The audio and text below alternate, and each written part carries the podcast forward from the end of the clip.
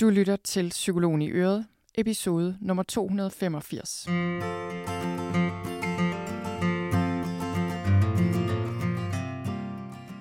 Velkommen til Psykologen i Øret. Jeg er psykologen Birgitte Sølstein, og Øret, det er dit.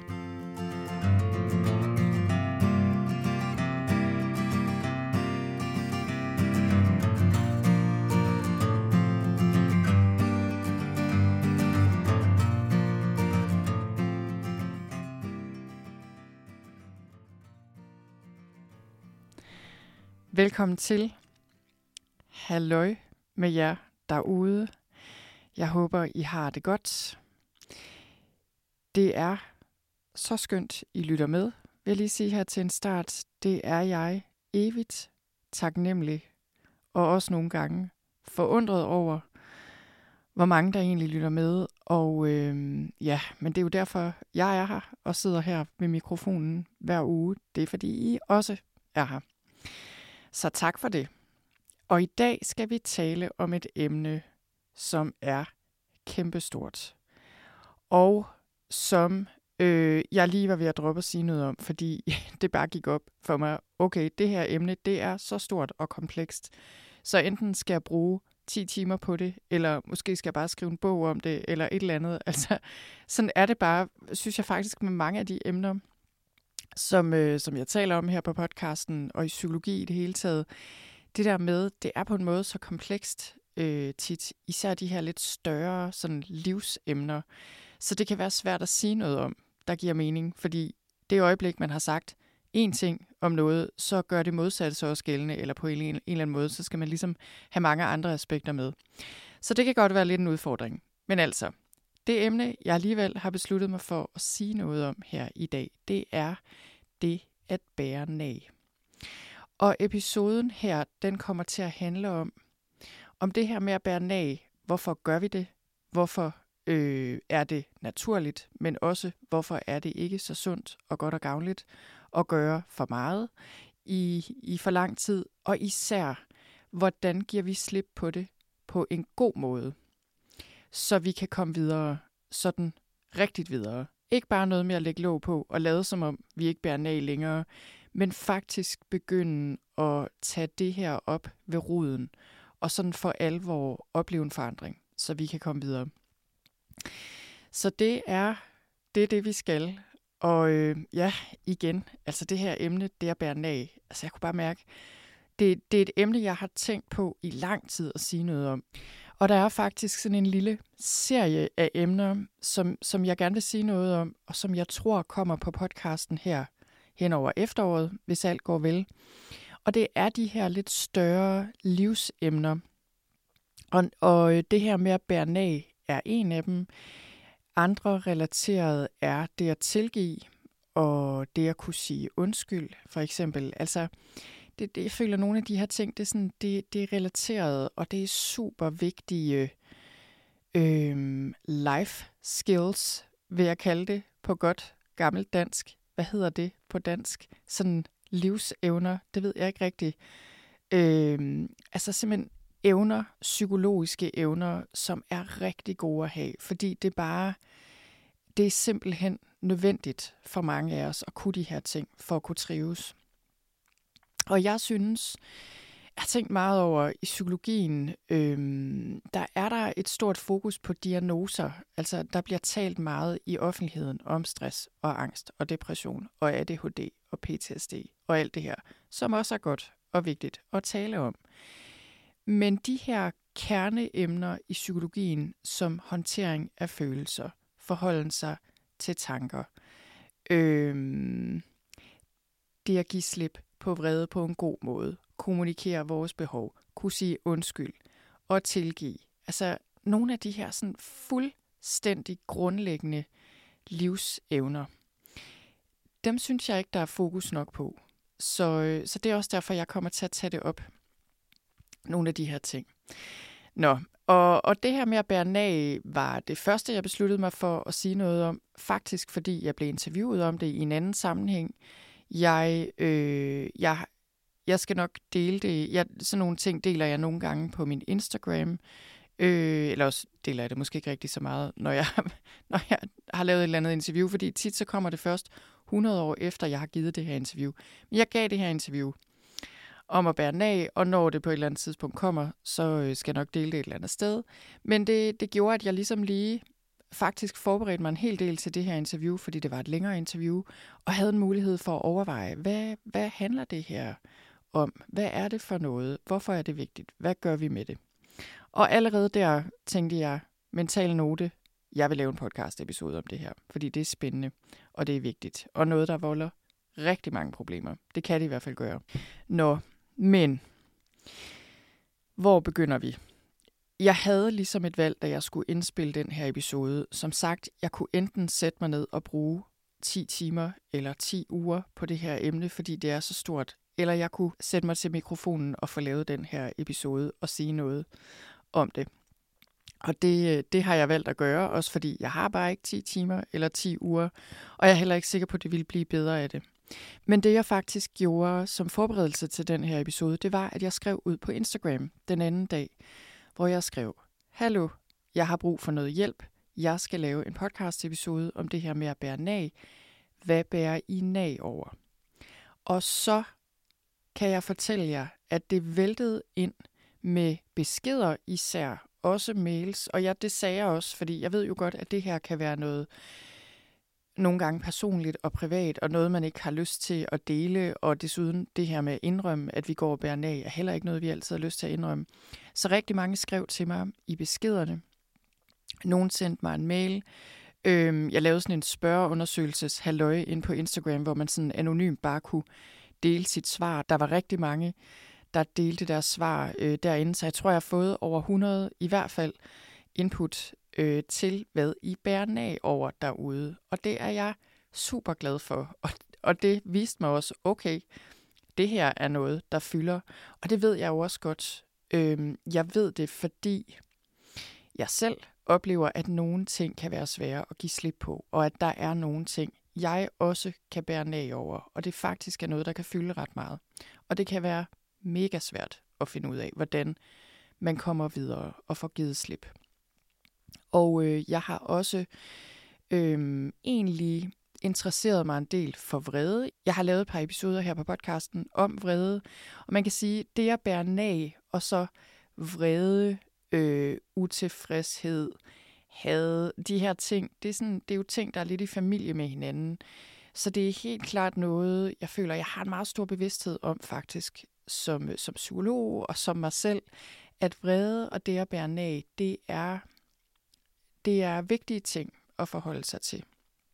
Og for de fleste mennesker noget, vi har brug for at lære noget om og blive klogere på, så, så, vi, kan blive bedre til at, så vi kan blive bedre til at håndtere det. Nå, okay, så det jeg vil gøre i, øh, i den her episode, det er egentlig lige inden jeg går videre og siger lidt mere sådan om, okay, hvad er nag teknisk set? Hvad er det for noget? Er det usundt? Er det sundt? Og igen, ikke mindst, hvordan arbejder vi med at give slip på det. Inden det, så vil jeg simpelthen læse op for jer nogle af alle de her mange input. Og nu skal man ikke være bange for, at jeg pludselig læser en eller anden stor, lang personlig beskrivelse op øh, fra noget, I ikke har lyst til at dele. Det gør jeg overhovedet ikke. Det bliver bare sådan lige korte uddrag, og selvfølgelig helt uden øh, navne og personlige detaljer og alt det her. Men det er bare for lige at give jer en fornemmelse af, hvad er det, vi bærer af over typisk. Og øh, måske vil der være noget, du kan genkende her. Så for eksempel, så øh, ja, igen, nu, jeg kan selvfølgelig ikke læse dem alle sammen op. Nu tager jeg bare sådan lidt tilfældigt egentlig. En af jer skriver, jeg bærer nag over, når jeg ikke føler mig set og hørt og forstået, særligt i familiesammenhæng, når jeg føler, mine følelser bliver negligeret, eller måske bliver gjort grin af. Så øh, det var der en af jer, der skrev, og øh, i den her besked står der også noget om svigerinder, og øh, ja, bonusmøder, svigerinder, svigermøder i det hele taget er også noget, der går igen i en hel del af jeres beskeder og ting, I har fortalt. En anden ting, der går igen, øh, som mange af jer har skrevet til mig, det er I bærer nag over jeres opvækst i en familie med alkoholisme eller andre typer af alvorlige problemer. Og det, at der ikke blev gjort noget ved det, og i mange tilfælde også, at jeres forældre stadig ikke har taget stilling til det, øh, eller har sagt undskyld, eller måske stadig lever i et alkoholmisbrug, som gør, at det stadig er belastende. Det er også en af de ting, der går meget igen.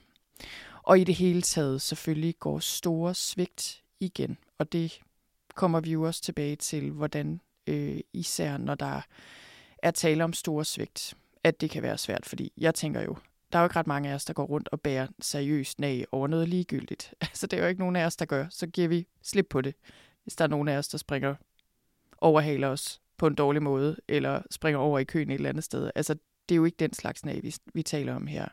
Så det er store ting, I deler her.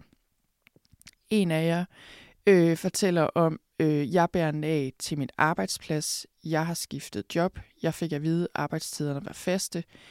Det viste sig, at det var de ikke, og det ender med en sygemelding og en fyring og en hel masse problemer. Og nu står man tilbage og har mistet job med en god løn og en god pension osv., og jeg har også mistet mit selvværd, skriver du. Så hele den her proces, og det er svært at lade være med at bære af over. Øhm, så er der en af jer, der deler, jeg bærer nag til min kollega, som mobbede mig for fem år siden. Også en kæmpe ting, og det vil jeg også sige, er noget af det, der går igen. En af jer har delt med mig, jeg bærer nag over hende, der mobbede min datter i årvis. Igen tænker jeg jo, en kæmpe ting, øh, noget der er svært ikke at bære nag over. En af jer skriver, jeg bærer nag over, at mine forældre smed mig ud hjemmefra, da jeg var 11 år. Jeg ved godt, de ikke magtede opgaven, men det hænger stadig som nag og som, og som noget, der fylder i vores, vores nuværende relation og kontakt. Jeg kan ikke få givet slip på det. Så er der også, øh, ja, jamen der er rigtig mange. Nu tager jeg lige nogle flere her. Nu skal jeg lige have fundet dem frem her. Øh, og jeg vil også sige til jer, jeg er så glad for de her input, fordi jeg føler lige præcis med det her emne, jeg deler jo ellers gerne også ud af min egen livserfaring, øh, men jeg, jeg kunne faktisk mærke, at lige præcis med det her emne, der er de ting, jeg bærer nag over. Det er ganske få ting, som jeg stadig bærer nag over, men til gengæld er de så store, og involverer også andre mennesker, og ligesom, altså, jeg har jo også børn, og altså, der er mange ting, der gør, at jeg ikke bare synes, jeg kan dele de ting, jeg bærer nag over. Fordi det er tit dybe ting, private ting, noget med relationer at gøre. Og derfor er jeg bare så glad for, at, øh, at I er villige til at dele jeres her med mig. Så, øh, så vi kan tage udgangspunkt i det, og jeg vil sige, der er, jo, der er jo mange af de ting, I deler, som jeg kan genkende mig selv i. Så øhm, ja, der er nogle flere her. Jeg bærer nag over, at min mor flyttede fra mig, da jeg blev 18 år, og dermed var jeg hjemløs. Jeg bærer nag til dem, der har valgt mig fra, at jeg blev mobbet i folkeskolen. Øhm, jeg bærer nag til folk i mit liv, der ikke vil tale tingene ud, men bare holder sig væk. Jeg bærer nag til folk, der ser ud til at have en hurtigere og nemmere karriere, og hvor tingene bare lykkedes. Så er der øh, en svær opvækst. Nu kommer det bare sådan lidt i stikordsform. At være nedprioriteret af familie og venner, fordi jeg er ressourcestærk og kan klare mig selv. Uheldige bemærkninger. At min bror aldrig hjælper med noget og ikke hjælper til i familien.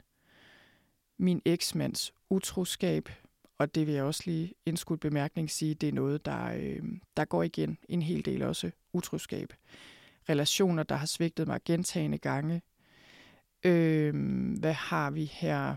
Jeg sidder lige sådan og spoler lidt frem og tilbage en hel masse forskellige her. Når jeg føler mig overset, at jeg ikke fik en lønforhøjelse, imens andre nyere mandlige kolleger fik. Mine forældre i min barndom, at min eks har fået et godt liv. Hvad mine forældre har givet mig med i rygsækken af dårlige ting og svære ting. At være blevet fyret af en ny leder på et urimeligt grundlag. Tillidsbrud, eller hvis folk tæt på mig glemmer for mig vigtige ting og begivenheder. Okay, så nu vil, jeg, øh, nu vil jeg lade være med at læse mere op, selvom det kunne jeg gøre. Altså, øh, og I kan jo høre, at der er nogle ting, der går igen her. Som sagt, det her med svigt og nære relationer, og også store ting. Og jeg, øh, inden vi springer ud i sådan, hvad, hvad kan vi selv gøre, og hvordan har vi brug for at tage ansvar for det her med at bære af og give slip på det, fordi det har vi brug for. Det er min klare indstilling til det her.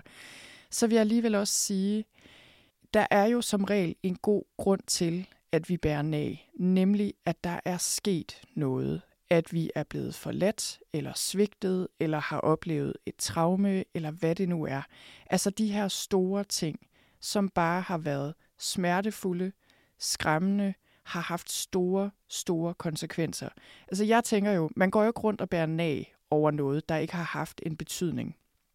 Og så er der jo også, der er jo en skala her, der ligesom, vi kan starte ude i den ene ende, hvor det handler om små ting, folk går rundt og bærer nag over, som der absolut ikke er nogen grund til at bære nag over. Altså, og, og måske kan man også, jeg tænker også, at nogle af os øh, kan have en tendens til at bære nag, uden den store grund, hvor det mere har noget med os selv og vores egne tendenser og karaktertræk at gøre, end det har noget at gøre med, hvad der er sket objektivt set. Men hvis vi så bevæger os ud i den anden ende af skalaen, der må vi jo bare sige, der sker ting i vores liv. Vi bliver behandlet dårligt. Der sker ting, der er dybt uretfærdige. Vi er vidne til ting, som bare ikke er okay. Det sætter sig.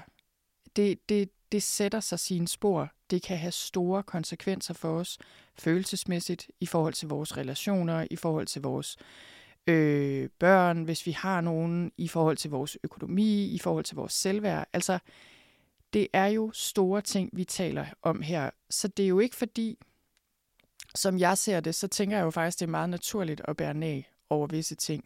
Vi har al god grund til at være vrede og kede af det og føle os svigtede. Så det er ikke det, jeg prøver at sige her. Det er ikke, hold nu bare op, øh, tør øjnene, tag en udkiks, kom videre. Det er slet ikke budskabet, og det tror jeg også, man vil opdage lidt senere hen i den her episode.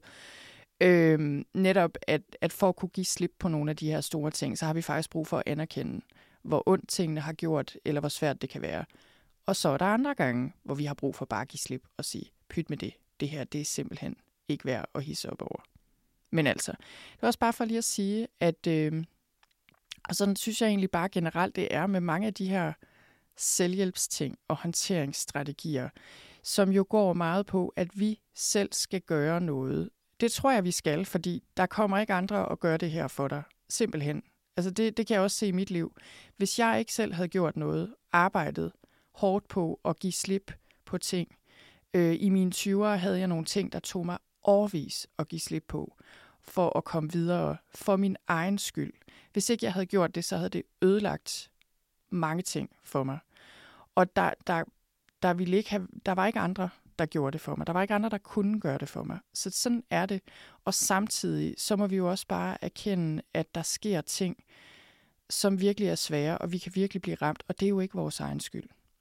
Øh, sådan er livet, og tingene er også uretfærdigt fordelt, så nogle af os bliver bare hårdt ramt og er udsat for ting, som ikke er okay, hvor andre sejler lidt lettere igennem tilværelsen. Så det er det.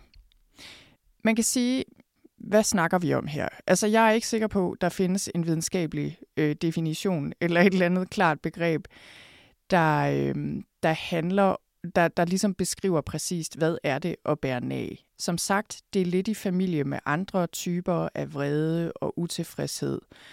Og, øh, og nogle gange også selvmedlidenhed, tror jeg også godt, vi kan sige, kan være lidt i familie med det her med at bære nag. Øh, Øh, sårighed, alle de her ting. Men hvis jeg skulle sige, hvad er det at bære nag eller nag, så vil jeg sige, nag er en form for vedvarende vrede, som vi holder fast i over tid og bærer med os, fordi vi føler, at nogen har gjort noget forkert eller gjort os fortræd. Så man, jeg vil jo sige, at man kan godt kalde nag for en form for kronisk vrede, som sådan sætter sig mere som sådan en gnævende ting. Et gnævende, nag. Så det, jeg synes også, det at bære nag, selve udtrykket, det siger lidt om, hvad det er. Det er noget, vi bærer med os. Hvorimod vrede kan jo opstå øjeblikkeligt. Vi bliver vrede, mærker vreden, giver udtryk for den, så er den væk. Eller også giver vi bare slip på det. Hvor nag, det er mere noget, der kan sætte sig. Øh, og det kan jo være et mildt nag, det kan også være et stærkt nag, eller måske endda had eller raseri. Så øhm, ja, og jeg tænker, nu har jeg givet alle de her mange forskellige eksempler på, hvad vi kan bære nag over. Og det kan være både stort og småt. Og hvis vi skal kigge lidt på, hvorfor gør vi det her? Hvorfor sker det her? Som sagt, nogle af os kan have tendens til det. Øh, det kan være noget, vi har lært på en eller anden måde, at det er måden at håndtere følelser og vrede på. Det kan være, at vi har lært det tidligt i livet. Det kan også være, at det bare øh, er ligesom en evne, vi har kultiveret i løbet af vores liv. Det, det kan godt ske med det at bære nag og vrede, fordi det er ligesom, der er den her, der, den her meget negative energi, som egentlig paradoxalt nok kan være meget vanedannende og utrolig svært at give slip på. Det er lidt ligesom velcro, eller ja, velcro, altså kender I det? Eller måske, jeg havde lige en garnnøgle her den anden dag, der var, der var filtret sammen, og jeg måtte være meget tålmodig for at filtre den ud. Det var virkelig svært, ikke bare at begynde at hive helt vildt i det her garn, og hvis jeg gjorde det, så ville det jo bare filtre sig endnu mere sammen og være endnu sværere at få løst op for. Og jeg oplever også, at vrede og det at bære nag er lidt det samme rent følelsesmæssigt. Altså det kan meget hurtigt, hvis vi, hvis vi river og flår i det, og ligesom det, det kan virkelig øh, blive meget svært at løse op for, hvis vi vader for meget rundt i det, og ikke lige er opmærksom på, okay, hvordan, hvad stiller vi op med den her følelse, så kan vrede og nag udvikle sig til noget mere kronisk og noget, der breder sig. Så lige pludselig bærer vi ikke bare nag over én stor ting, lige pludselig bærer vi bare generelt nag til alle mulige, der har gjort alt muligt. Og jeg har også tænkt på, hvis jeg skulle sammenligne nag med noget andet, så har jeg tænkt på, jeg synes også godt, man kan sammenligne det med kviksand. Altså prøv at forestille dig, at du går ud i kviksand, og kviksand, det er jo det der med, man skal faktisk forholde sig i ro, fordi hvis du begynder at kæmpe helt vildt og bakse rundt i det, så synker du hurtigere, så du skal forholde dig i ro, og forhåbentlig vente på, at nogen trækker dig op, eller på en eller anden måde komme op af det her kviksand. Og sådan synes jeg også lidt, det kan være med nag, at jo mere vi vader rundt i den her følelse af nag, jo stærkere bliver den, og jo sværere bliver det at komme ud af. Jo, jo mere bliver vi ligesom suget ind i den. Og det, det øh, sådan er der mange sindstilstande egentlig, der er. Det, det er så paradoxalt, at de her negative sindstilstande, de kan faktisk være vanedannende, og noget vi ligesom, når vi først begynder på at praktisere dem, så kan de blive større, lidt ligesom en snebold, der ruller, og så bliver de sværere og sværere at have med at gøre, og sværere og sværere at håndtere. Ja, nå, men øhm, det var sådan lidt om, hvad nag er for en størrelse. Og ellers så vil jeg jo sige, at nag, nag er ikke en følelse, sådan som jeg ser det. Det handler mere om, hvordan vi håndterer følelser. Så følelser som vrede og øh, jamen alle mulige følelser, sårighed, alle mulige følelser, jalousi, whatever, kan udvikle sig til nag, hvis vi ikke passer på. Så jeg vil jo sige, hvis vi bærer nag, så kan man sige, medmindre vi er, har tendens til at bære nag over alt muligt uden grund, der skal vi jo lige tjekke os selv. Men ellers så vil jeg sige, at vi kan bruge den her følelse af, at vi bærer nag, eller når vi opdager, at vi bærer nag, så kan vi bruge det som information om, at der er følelser her på spil, vi har svært ved at give slip på. Øh, der kan være tanker, ligesom særlige tanker omkring retfærdighed. Det kunne være, at vi føler, at vi skal have en undskyldning, før vi kan give slip. Altså ligesom forskellige ting og sager, vi ikke har kunne give slip på, og så det jeg bærer af, er faktisk vores måde at håndtere de her følelser på. Så det er den måde, vi bærer dem med os på. Det er ved at bære af. Og jeg tænker egentlig, jeg, jeg synes godt, man kan sige, at nag kan forstås som en måde, vi prøver at beskytte os selv på. Lad os sige, at vi føler, at vi er blevet trådt på. Og, og det at holde fast i vreden mod personen, der har behandlet os dårligt, for eksempel, det holder os ligesom, hvad skal man sige, det gør, at vi kan holde afstand til personen, så vi er mere i sikkerhed. Vi kan med den her vrede holde fast i, at der er sket noget, der ikke er okay. Så det er et eksempel på, hvordan vi ligesom bruger nag til at beskytte os selv og holde fast i den her vrede. Problemet er jo, at NA ikke rigtig hjælper os. Ikke i sig selv. Til gengæld kan det skade rigtig meget, øh, hvis vi går og gemmer på vrede og sårede følelser. Det kan skade i vores relationer, men det kan især også skade os selv. Så jeg føler, at øh, altså min erfaring er helt klart, at nag handler som regel om andre følelser, der ligger bag. En følelse af at være blevet snydt, eller bedraget, eller trådt på, eller blevet behandlet dårligt, øh, eller altså blevet behandlet forfærdeligt, hvis man har været udsat for et overfald eller et trauma af en eller anden grund. Øh, et eller andet, det kan handle om skam, alle mulige ting, der kan gemme sig bag den her følelse af nag og vrede og bitterhed. Så jeg vil sige, når vi bærer nag, så skal vi se det som et signal om, at vi har brug for lige at gå et spadestik dybere og kigge på vores følelser bag det her. Igen, nogle ting skal vi jo bare give slip på. Altså jeg tænker, hvis vi kan det, så skal vi da endelig gøre det. Der er jo ingen grund til at overanalysere en situation, hvis ikke der er grund til det. Så det, jeg taler om her, det er jo de store ting, som kan være svære at give slip på. Øhm, og jeg tror også bare, for mange af os er det nemmere at holde fast i vrede og nag og bitterhed. Vi kan ligesom bedre være med den følelse, end vi kan være i følelsen af sårighed, ked af det, sorg, øh, ligesom sårbarhed, afmagt måske. Så det, øh, jeg tror også for nogle af os i hvert fald, at det kan være noget med, at det er simpelthen nemmere at være i det, end at være i de andre følelser, der ligesom ligger under overfladen. Og jeg tænker jo også, altså, øh, jeg har tænkt meget over de ting, jeg bærer af over i mit eget liv. Nogle af dem handler også om, at man kan have mistet noget, man virkelig holdt af. Altså noget, der har haft en enorm betydning. Det tror jeg også tit er, er det, der er på spil, fordi vi ligesom, vi havde noget, vi holdt enormt meget af. Det kunne være en relation, det kunne være også øh, følelsen af at kunne have tillid til andre mennesker, det kunne være et arbejde, ligesom nogle af jer øh, har delt om. Lad os sige, øh, ja, altså det er jo det der med, at der er betydningsfulde ting på spil her, som vi har mistet. Det kan også være vores selvværd eller følelsen af sikkerhed og tryghed, som vi føler, vi har mistet. Så, øhm, så det, at vi har en reaktion på, at der sker noget i vores liv i den her stil, er jo sundt og naturligt og forståeligt. Og jeg tænker jo også, det er sundt og naturligt og forståeligt, at vi går rundt og bærer nag.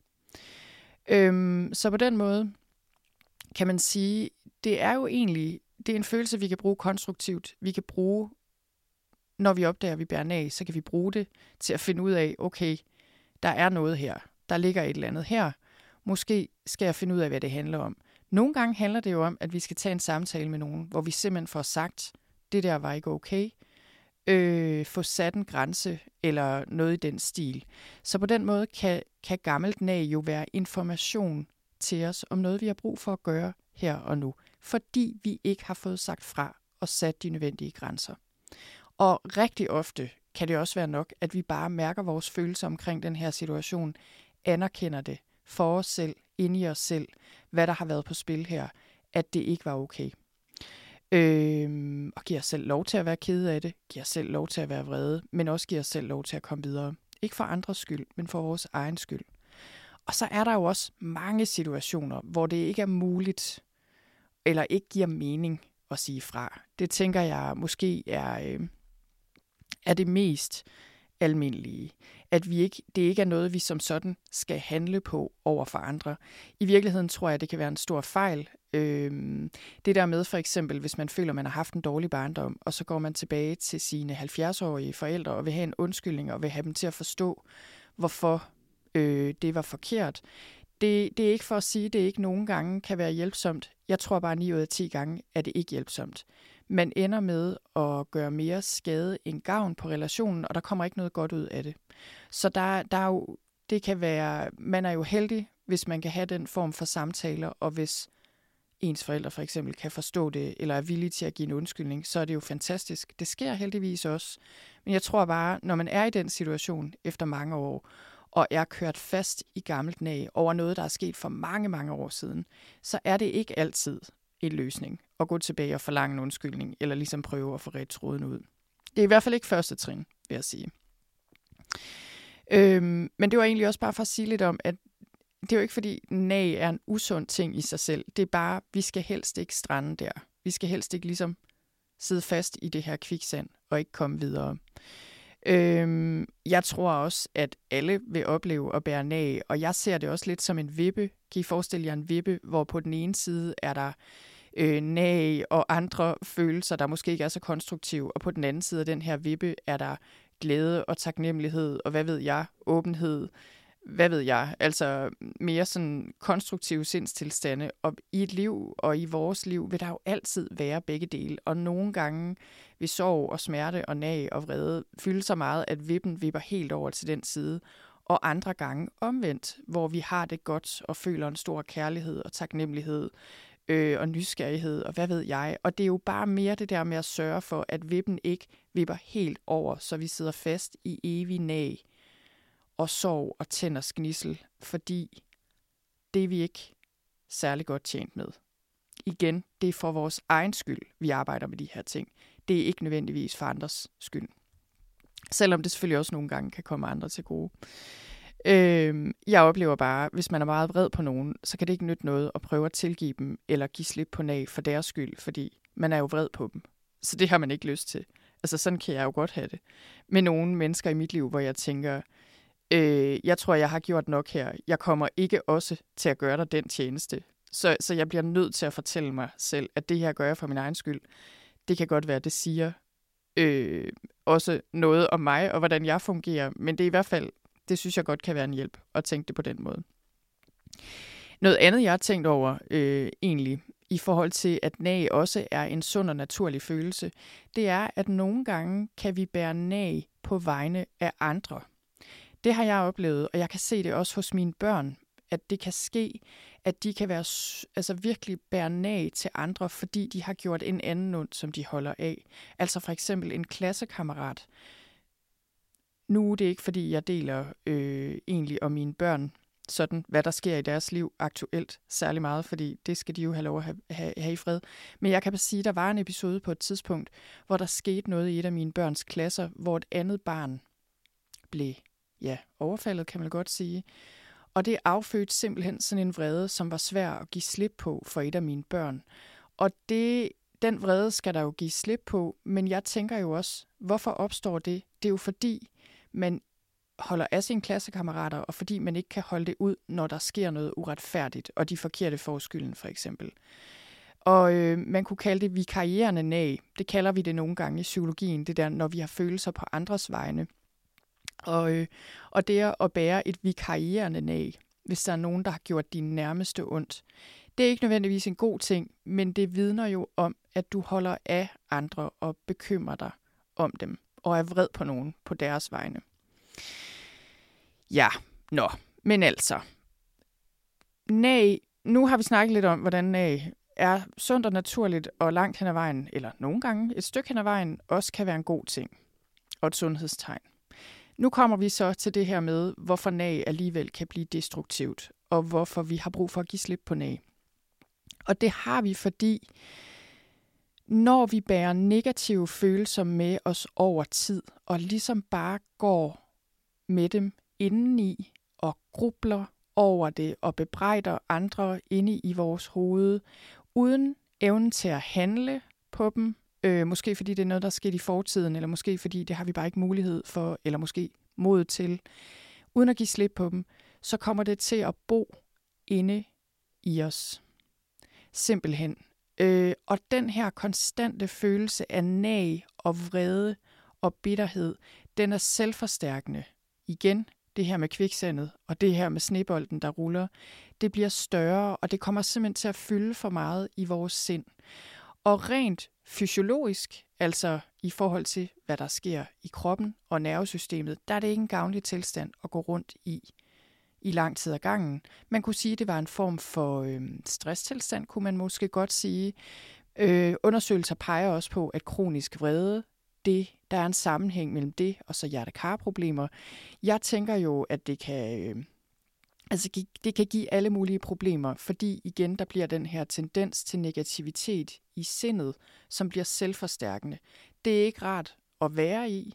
Det går ud over vores relationer. Det dræner os for energi, fordi det er ligesom, vi bakser bare rundt i noget inde i vores hoved, inde i vores egne følelser, uden at komme videre. Og jo mere vi bakser rundt i det, jo mere sidder vi fast i det. Og jeg kan godt sige, at jeg har mødt mennesker i mit liv, som, øh, som har båret på nag et helt liv. Og det er ikke særlig smart. Det går ud over alt og alle, også omkring dem. Og det kan give den her selvmelidenhed. Øh, det kan gøre, at man synes, man har ret til, eller ligesom, øh, hvad skal man sige, ja, at man gør andre ondt i virkeligheden, fordi man er vred og føler sig uretfærdigt behandlet og har ondt af sig selv. Og I kan godt se, altså, det er jo, jeg tror bare, at vi alle sammen har de her sider i os, der nemt kan forfalde til selvmedlidenhed, og fordi nogen har behandlet os dårligt, så kan det hele også bare være lige meget. Og så har vi øh, ret til bare at sidde og drikke rødvin og have ondt af os selv og være sure på alt og alle. Og det har vi måske også. Problemet er bare, at det ødelægger vores liv, og det kan også ødelægge andres. Så det er ikke godt at sidde fast i de her negative følelser over tid. Og igen, nag er ikke rigtig en følelse. Det er mere en måde at, at håndtere følelser på, som vi kan sidde fast i. Så man kan sige, øh, når vi hænger fast i nag, så hænger vi også fast i overfladen af vores følelser, og kommer ikke rigtig ned til, hvad det her egentlig handler om, så vi kan give slip på det. Og det kan også være en ansvarsforflygtigelse, øh, simpelthen at vi synes, det er andres skyld, at vores liv er dårligt. Og nogle gange er det jo sådan, at det andre har gjort eller sagt, har haft en betydning, og nogle gange store konsekvenser for vores eget liv. Ingen tvivl om det. Men der kommer den dag, hvor vi bliver nødt til at, at tage ansvar for måden, vi håndterer vores egne følelser på, så vi kan komme videre. Det er der ikke andre, der gør for os, øh, og det kan godt være, at det er uretfærdigt. Om ikke andet, så synes jeg jo også, det er, øh, det er uretfærdigt over for os selv, hvis vi ikke gør os selv den tjeneste og prøver at komme videre. Så vi ikke sidder evigt fast i en stor uretfærdighed, der er sket på et tidspunkt. Ja, øhm, okay. Og jeg tror ikke, jeg vil sige så meget mere egentlig om det her med, hvorfor det er så svært at slippe. Igen, der er, der er jo ting, der kan gøre det nemmere at give slip på nag. For eksempel, hvis vi, har, hvis vi får en undskyldning. Det har jeg selv oplevet i mit liv. Jeg har oplevet folk, der er kommet og har sagt undskyld for store ting, og jeg har, kunne, jeg har mærket, hvor meget nemmere det er at give slip, øh, når man får en reel og oprigtig undskyldning. Og selvfølgelig, altså en undskyldning er jo ikke nok, det er jo også noget med, der bliver rettet op på en adfærd. Men det der, når folk virkelig angrer, og man kan se, at det er ment helt ind i sjælen, og også at der er sket en forandring, det gør det alt andet lige nemmere at give slip på nag. Ingen tvivl om det. Jeg har også selv været tilbage og give en undskyldning til folk, som jeg kunne se, jeg havde behandlet dårligt, og jeg har også kunne se, at det har haft en betydning, når, øh, når den undskyldning virkelig er kommet fra hjertet, og ikke noget med, men det var også din skyld, eller det var også fordi, jeg har haft en dårlig barndom, eller men du gjorde også det der. Altså, det der med, når man bare kommer tilbage og siger undskyld, det hjælper, når vi får det. Men det får vi jo ikke altid. Øhm, jeg tror også, igen det her med, hvis vi ikke har så god adgang til vores følelser, så kan det være svært for os at give slip på nag, fordi vi kan have svært ved at få adgang til de følelser, der kan ligge under. Så det er en anden ting, der kan gøre det sværere. Øh, og det er en svær kunst, det her. Det altså igen negative følelser, som det at være nag. Det er ikke altid, vi har lyst til at give slip på det. Altså det har jeg da ikke selv. Jeg har det, det er lidt ligesom sukker. Det smager godt. Det kan være virkelig øh, på en måde berusende, eller sådan, det kan føles godt at bære rundt på næ, fordi man føler, man har ret til det. Øh, men, men det hjælper os ikke. Men det er ikke nemt. Altså det, det håber jeg, I forstår. Jeg er helt med på, at, øh, at det er ikke nemt. Igen også, fordi vi kan føle, at den anden vinder den, der har gjort os ondt, hvis vi giver slip på nag og vrede. Og det har vi jo ikke lyst til. Og det håber jeg også, øh, I vil forstå, er et af mine budskaber her i dag. Når vi skal give slip på nag, så har det ikke noget at gøre med, at vi synes, det er okay, det der er sket. Vi behøver ikke at tilgive dem. Vi behøver ikke at kunne lide dem. Vi behøver ikke at se dem igen. Altså, vi behøver ikke at kunne lide det, der er sket. Vi behøver ikke at være taknemmelige for det, eller forvandle det til en styrke, eller noget som helst. Vi skal bare lære at give slip på det. Og rigtig ofte er det jo også noget med at give slip på det, når det dukker op indimellem.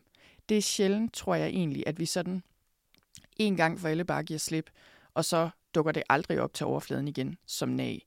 Det, det sker sikkert nogle gange, og jeg tror især faktisk, når man får en undskyldning og har en lidt dybere proces.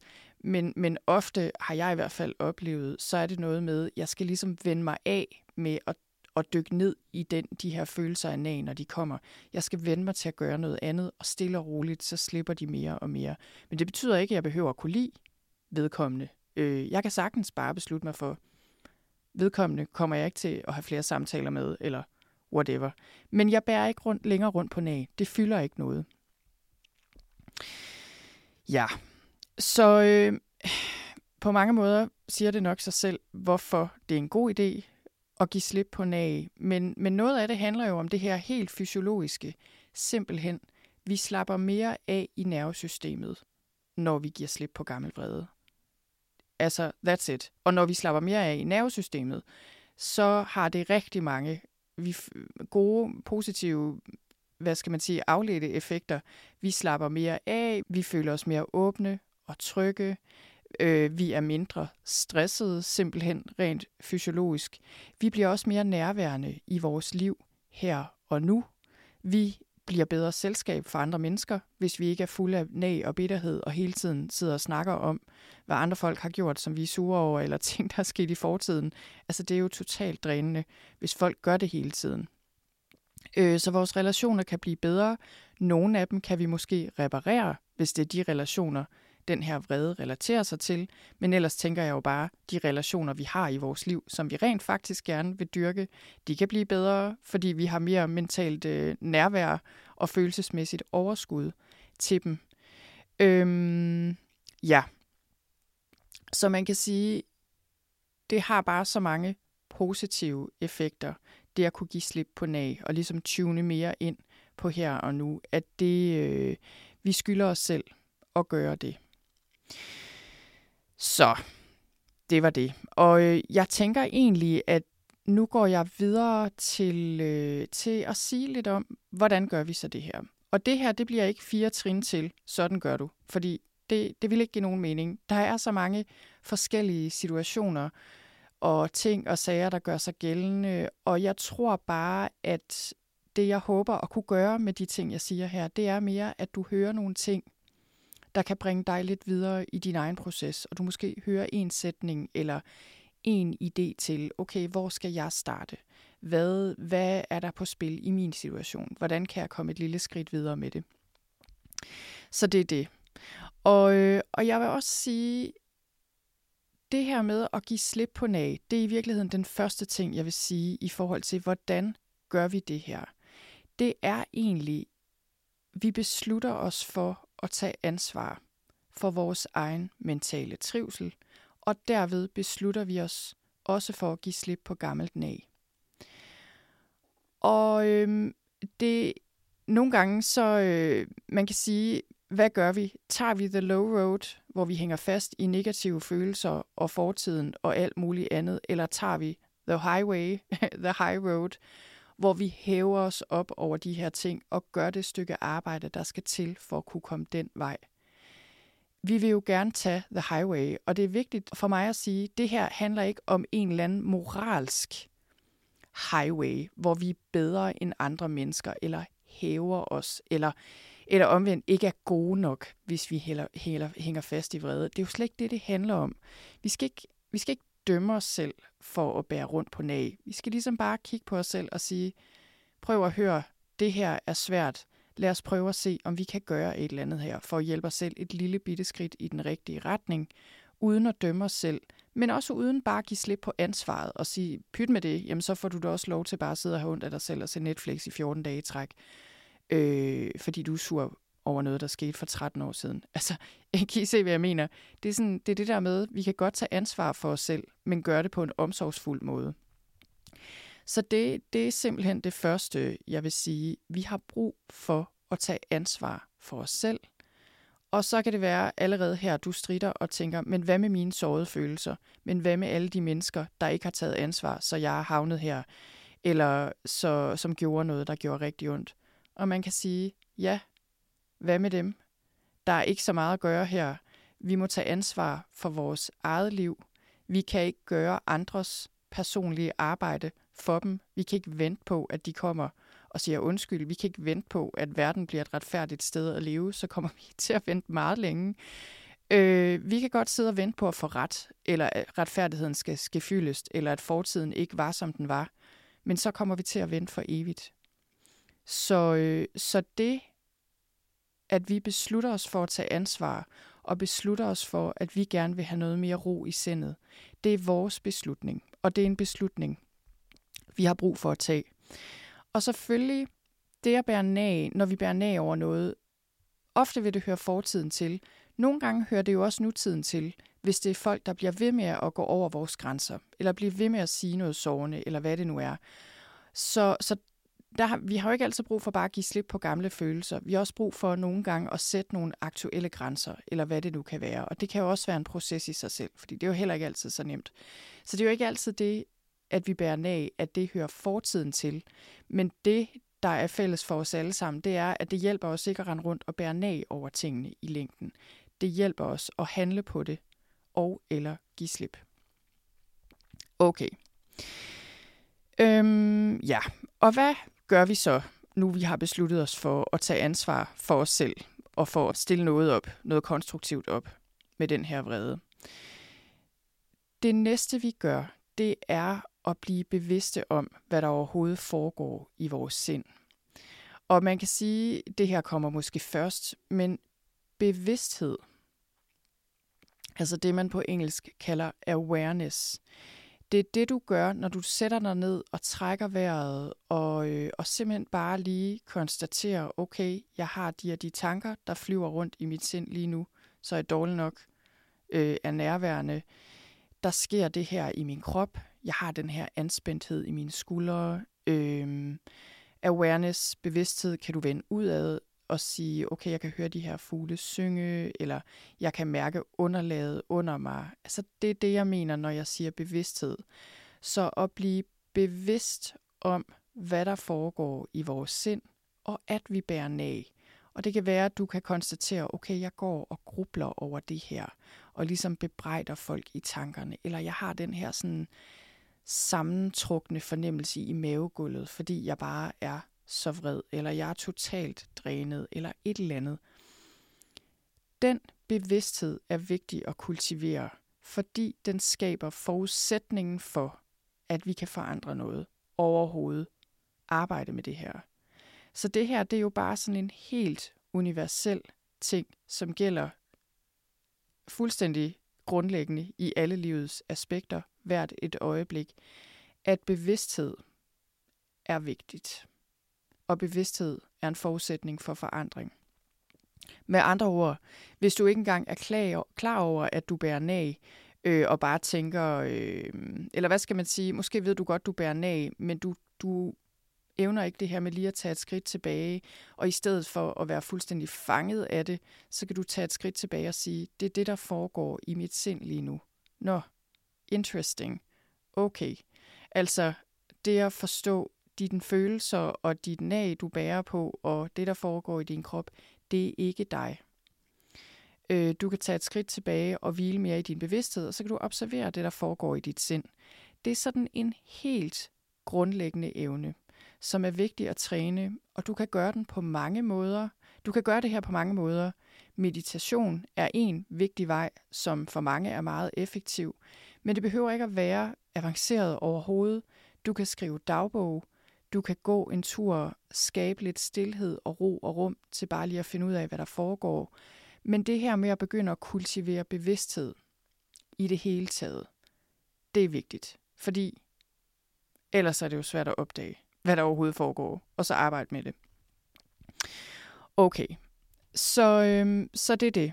Bevidsthed er forudsætningen for forandring, også når det kommer til at give slip på at bære næ. Så kommer vi til, øhm, hvad skal man sige, okay, hvad gør vi så? Nu er vi blevet bevidste om, at vi bærer næ. Nu har vi besluttet os for at tage ansvar for det, at det er vores eget ansvar at gøre noget ved, for vores egen skyld. Hvad gør vi så? Så kan man sige, man kan sammenligne sindet eller vores psykologi lidt med en have. Du står og kigger på den her have, og du må bare konstatere, okay, der gror noget derovre i den der ene side af haven, øh, som ikke er så godt, som ødelægger tingene for mig. Der gror også blomster i din have, forhåbentlig. Så der gror alt muligt i sindet og i vores psykologi. Og øh, det du så kan gøre egentlig her, det er jo, du både kan plante nogle flere blomster, så der er mere af alt det gode. Så det kunne være taknemmelighed, tilgivelse, nærvær, øh, kærlighed og tålmodighed, hvad ved jeg. Altså alle de her positive kvaliteter, det er, jo, det er jo rigtig godt at have fokus på dem. Problemet er bare, at hvis vi starter med det og tænker, det må være det, der skal til, så kan der ske det, som alle, der har en have, ved, at ukrudtet bare gror ud over det hele og tager livet af alle de her blomster. altså, fordi ukrudt, når det først breder sig, så har det en tendens til at brede sig rigtig meget. Især visse former for ukrudt. Og det er det samme med det her med at bære nag. Vi bliver nødt til at tage stilling til det her direkte. Det er rigtig godt at plante blomster. Det har vi også brug for at gøre. Men vi har også brug for at kigge direkte på det her, som, øh, som simpelthen skal hives op med roden på jævnlig basis, for, øh, for at holde det nede simpelthen. Så, øh, og det, der ikke virker, det er jo også bare at undertrykke og lade som om det ikke er der. Fordi hvis vi gør det, så, øh, så fylder det bare mere og mere. Og det, det er lidt ligesom mælkebøtter, det, de er jo meget flotte, men det er også en form for ukrudt. Hvis man bare lige hiver den øverste del op, det kan være rigtig fint, og det gør jeg også hele tiden ude i vores have. Men det er jo først, når man får den op med roden, at det ligesom rigtig nytter. Så det er en god metafor, synes jeg, for det at bære af, og hvad vi skal stille op med det. Vi har brug for at hive ukrudtet op og komme lidt mere, simpelthen tage mere direkte stilling til, hvordan gør vi det? Og hvordan gør vi så det? Som vi lige har snakket om, så er det tit nogle store ting, der er på spil, når vi bærer nag over noget. Og øh, hvis vi går tilbage til, øh, til det her billede med mælkebøtten, det er et, jeg hørte en øh, neuropsykolog, der hedder Rick Hanson, amerikansk neuropsykolog. Han er super god. Jeg kan virkelig anbefale hans bøger. Jeg tror, det er i hans bog Hardwiring Happiness, hedder den. Øh, Øh, den handler om, hvordan man kultiverer positive tilstande i kroppen og hvordan nervesystemet fungerer, og hvordan vi arbejder med det. Han taler, øh, jeg tror han bruger det her billede med mælkebøtten, og netop, okay, fint nok, nogle gange hiver vi bare hovedet og bladene af, og så lader vi, som om den ikke er der. Og det kan også være okay, og så tænker vi på, hvad vi er taknemmelige i stedet for. Det kan være fint nok. Men som hjernen og nervesystemet er indrettet, så sker der det, at de her mælkebøtter bare går undercover, og de vokser frem igen. Og måske bliver de endda endnu større og stærkere af, at vi gør det her igen og igen. Så hvordan får vi nag op med roden? Det gør vi ved at kigge lidt på, hvad er det, der befinder sig under overfladen af det her problem, den her følelse af nag. Hvad er det, der befinder sig under overfladen? Og man kan sige, for at få adgang til det, der er vi også forskellige. Det er ikke altid en rationel analyse eller rationel tænkning, eller at vi snakker en hel masse om det. Det er ikke altid, det gavner så meget. Det kan det godt gøre selvfølgelig, vi kan komme et stykke vej. Men tit så vil det være noget, der har ramt os følelsesmæssigt. Nogle gange kan det jo være noget, der har ramt os som børn øh, på et tidligt tidspunkt i vores udvikling. Men i hvert fald vil det altid være noget, der har ramt os følelsesmæssigt og ramt os dybt hvis der virkelig er tale om noget, der stikker dybt. Og hvordan får vi adgang til den slags materiale? Nogle gange skal vi gå i terapi og for at få hjælp til den del af processen, fordi det kan være svært at få adgang til at være for overvældende at gøre på egen hånd. Selvfølgelig igen, hvis der er tale om kæmpe store svigt eller store traumer, så, så kan jeg anbefale, at man starter der. Men ellers, så er det noget med at tænke på, okay, hvordan får jeg de her dele af mig selv i tale, der er lidt mere sårbare, følelsesmæssige, de her dele, der ligger under den her vrede. og gemmer sig, de frygtsomme dele, de dele, der skammer sig, de dele, der er kede af det. Hvordan gør vi det? Der er flere veje derhen, og øh, jeg kan sige, jeg tror, man skal eksperimentere måske med nogle forskellige formater for at finde ud af, hvad hjælper mest. For rigtig mange af os hjælper det at gå den kropslige vej. Simpelthen, det kan være at lægge en hånd på hjertet og bare mærke efter og prøve at få adgang til vores følelser og hvordan vi egentlig har det. Og prøve at slukke, slukke for alle de her analyser og rationelle holdninger til, øh, hvad der er sket og hvordan vi har det, og sådan faktisk bare mærke efter. Og simpelthen kontakte os selv rent fysisk ved at lægge en hånd på hjertet eller et andet sted på kroppen, hvor vi kan mærke noget. Det kan være en vej at gå. Det kan også være kropsarbejde. Øh, det kan være bevægelse som yoga, eller øh, at få en massage, eller hvad nu, kropsterapi. Altså det der med at prøve at komme i kontakt med kroppen, er en god måde at komme i kontakt med følelserne på. Det kan også være via kreativitet, så tegne, eller male, eller skrive noget, eller udfolde os på en eller anden måde, der sådan mere taler direkte til de her umiddelbare dele af os selv, hvor igen vi ligesom lige styrer uden om vores intellekt og vores meget voksne og rationelle jeg, men hvor vi prøver at få adgang til de her lidt dybere dele. Og det, øh, altså, det behøver jo ikke altid at være en stor følelsesmæssig proces, vi bruger lang tid på. Men nogle gange kan det være det, der skal til. Især hvis det er store ting og vigtige relationer, der er på spil. Så må man bare erkende, at det her er et stykke arbejde, og vi skal, sådan, vi skal finde vores egen vej ind i det. Det kan også være at lytte til et stykke musik. Øh, nogle gange kan det at skrive hjælpe. Øh, vi kan simpelthen skrive, hvor vi går i dialog med den her del af os selv, hvor du på den ene side stiller dig selv et spørgsmål, hvad er der på spil her, og så svarer den anden del af dig. Altså, kan I forestille jer det, hvor vi sådan skriver frem og tilbage, frem og tilbage med de her sårede dele af os, øh, frygtsomme dele af os, og prøver at finde nogle svar. Og meget ofte, så vil alene, altså den proces alene vil være nok. Fordi når vi mærker og bemærker de følelser, øh, der er på spil, så er det ligesom om, så giver vi dem lov til at være der, og så har vi mere kontakt til os selv, og det det egentlig handler om. Og så kan vi give os selv noget omsorg, øh, noget forståelse, hvilket gavner os meget mere end selvmedledenhed og bebrejde andre. Altså det der med direkte at komme ind til, okay, jeg er ked af det. Hvad kan hjælpe mig her? Har jeg brug for noget rum og noget ro til lige at bearbejde de følelser? Har jeg brug for at snakke med nogen om det? Har jeg brug for at skrive et brev til nogen, som jeg så brænder og ikke sender? Altså, så det der med lige at komme et spadestik dybere, det, øh, det kan være en god proces og en nødvendig proces. Og det kan sammenlignes med at ligesom tage ukrudtet op med roden. Så, øh, og, og omvendt vil jeg så også sige, jeg føler, at med, med emner som det her, det at bære af, det kan blive meget tungt og svært, og der kan være store, svære følelser på spil. Så jeg tror også, det er vigtigt, at vi ikke gør det tungere, end det behøver at være. Igen, at vi kan, øhm, at vi kan både arbejde med at plante blomster i vores have. Det vil sige, i stedet for at gruble over fortiden, hvor meget kan vi prøve at glæde os over fremtiden. Det er, noget, det er noget, jeg arbejder meget med, fordi jeg har det sådan lidt, okay, min dag har 24 timer, eller mit døgn har 24 timer. Alt andet lige, hvis jeg prøver at bruge nogle af dem på at glæde mig over, hvad jeg har her nu, så kan jeg ikke bruge den samme tid på også at gruble over, hvad der er sket engang, som var svært. Altså, det er jo bare ren logik. Og på den måde kan vi jo hjælpe os selv med også at plante blomster, dyrke relationer i nutiden, dem vi måske ville ønske, vi havde haft i fortiden, og kanalisere en stor del af vores energi ind i det arbejde. Men det er bare det der med at have blik for, det er ikke altid nok. Hvis det er nok, så er det altid os. Hvis det ikke er nok, så må vi hen og tage direkte stilling til ukrudtet.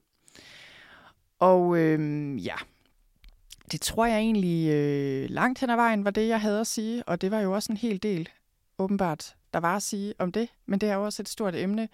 Jeg tror, jeg vil slutte af med at sige, at øh, når vi arbejder med de her ting, svære følelser og give slip på vrede osv., så, så øh, og når vi tænker på det som en have, så tænker jeg jo, målet er jo ikke at få en snorlige have, hvor der ikke er skyggen af ukrudt. Sådan er livet ikke.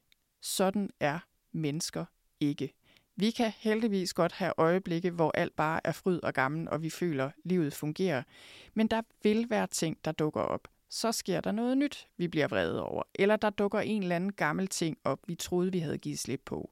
Og nu kæmper vi med det igen. Altså sådan tror jeg bare, det er.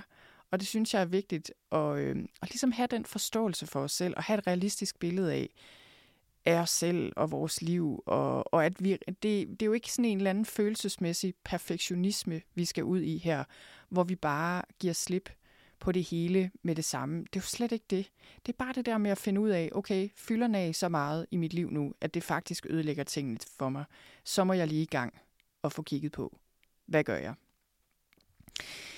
Ja, det var det. Tusind tak, fordi du lyttede med. Jeg håber, du hørte noget her, du kunne bruge til noget. Tak for nu.